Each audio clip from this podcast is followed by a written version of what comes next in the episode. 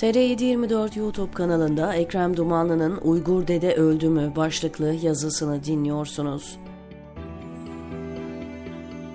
Geçen sene önemli bir kitap yayınlandı. Büyük ilgi gördü dünyada. Her an milyonlarca kitap satan Amazon'un satış sıralamasına göre kitap hala en çok satanlar arasında. Geoffrey Cain tarafından kaleme alınan eserin ismi şu: Mükemmel Polis Devleti.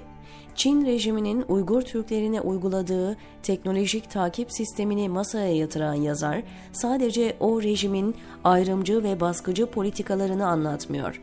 Aynı zamanda herhangi bir devletin teknolojiyi kullanarak toplumu nasıl esir alabileceğini gözler önüne seriyor. George Orwell'ın o meşhur dispotik eserindeki iddiaların nasıl ete kemiğe bürünebileceğini somut bir örnek üzerinden okuduğunuzda dehşete kapılıyorsunuz. Araştırmacı gazeteci Cain aynı zamanda bir teknoloji yazarı. Dünyaca muteber dergi ve gazetelere makaleler yazıyor. Üstelik İstanbul'da yaşıyor. Haydi oldu olacak şu bilgiyi de ekleyelim. The Perfect Police State adlı kitabın büyük kısmını Türkiye'de gerçekleştirdiği görüşmeler sonucunda kaleme alıyor. 168 Uygur göçmeni, devlet görevlisi, teknoloji çalışanı, araştırmacı, eski Çin ajanıyla birebir yaptığı görüşmelerde tuttuğu notları ince bir editör süzgecinden geçirdikten sonra kitaba dönüştürüyor.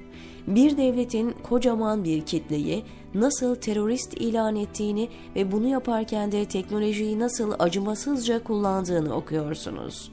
Mülakat yaptığı kişilerin gerçek ismini kullanmıyor yazar. Olayı yaşayan kişileri ve ailelerini koruma altına alıyor böylece. Nakledilenleri okumaya yürek dayanmıyor. Kimi zaman yüz tanıma programları, dijital takip sistemleri, ihbarcılık üzerine kurulu sorgu düzenleri. Polis Devleti. Bu kitabı Türkçe yayınlamak mümkün mü? Yayınlamak isteyen yayın evinin başına bir şey gelir mi? Yayınlansa bile tanıtımı yapılabilir mi? Kitapta anlatılanlar televizyonlarda serbestçe tartışılabilir mi? Sadece bir örnek vereyim, siz karar verin. Herhangi bir şekilde şüphe duyulmuş bir Uygur derdest ediliyor, kendisinden bir daha haber alınamıyor, evine Çin Komünist Partisi'nden biri gönderiliyor ve adam da o evde yaşıyor. Hatta bu görevli yatak odasında kalıyor da hiç kimse ona bir şey diyemiyor. Amansız takipler, akıl almaz işkenceler, tacizler, tecavüzler. Tam bir soykırım. Geçen sene neşredilmiş kitabı yeniden hatırlamamın sebebi yaşlı bir Uygur dede. 81 yaşındaki Mahmut Tohti Amin belki bir umut olur diye geçenlerde Eyüp Sultan Camii'ne gidiyor.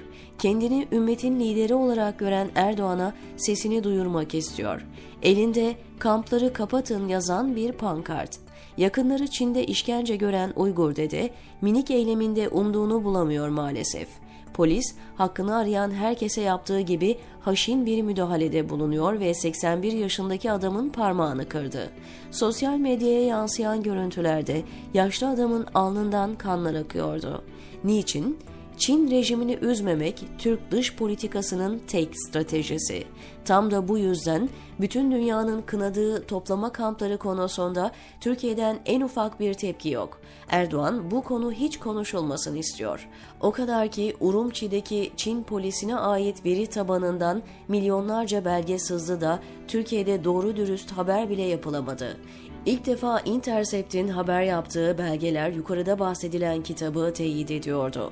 Evlerin içine kadar yerleştirilen kameralardan yapay zeka hesaplamalarıyla tutuklanan insanlara kadar herkesin nasıl dikizlendiğine, fişlendiğine dair resmi belgeler bütün dünya basınında büyük yankı uyandırdı da bir tek bizde ufak tefek dokunuşlarla savuşturuldu.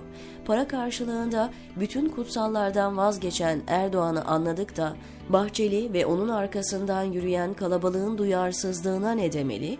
Bir zamanlar ülkücü camianın en temel meselesi dış Türklerdi ve onların en önemli parçası da Uygurlardı.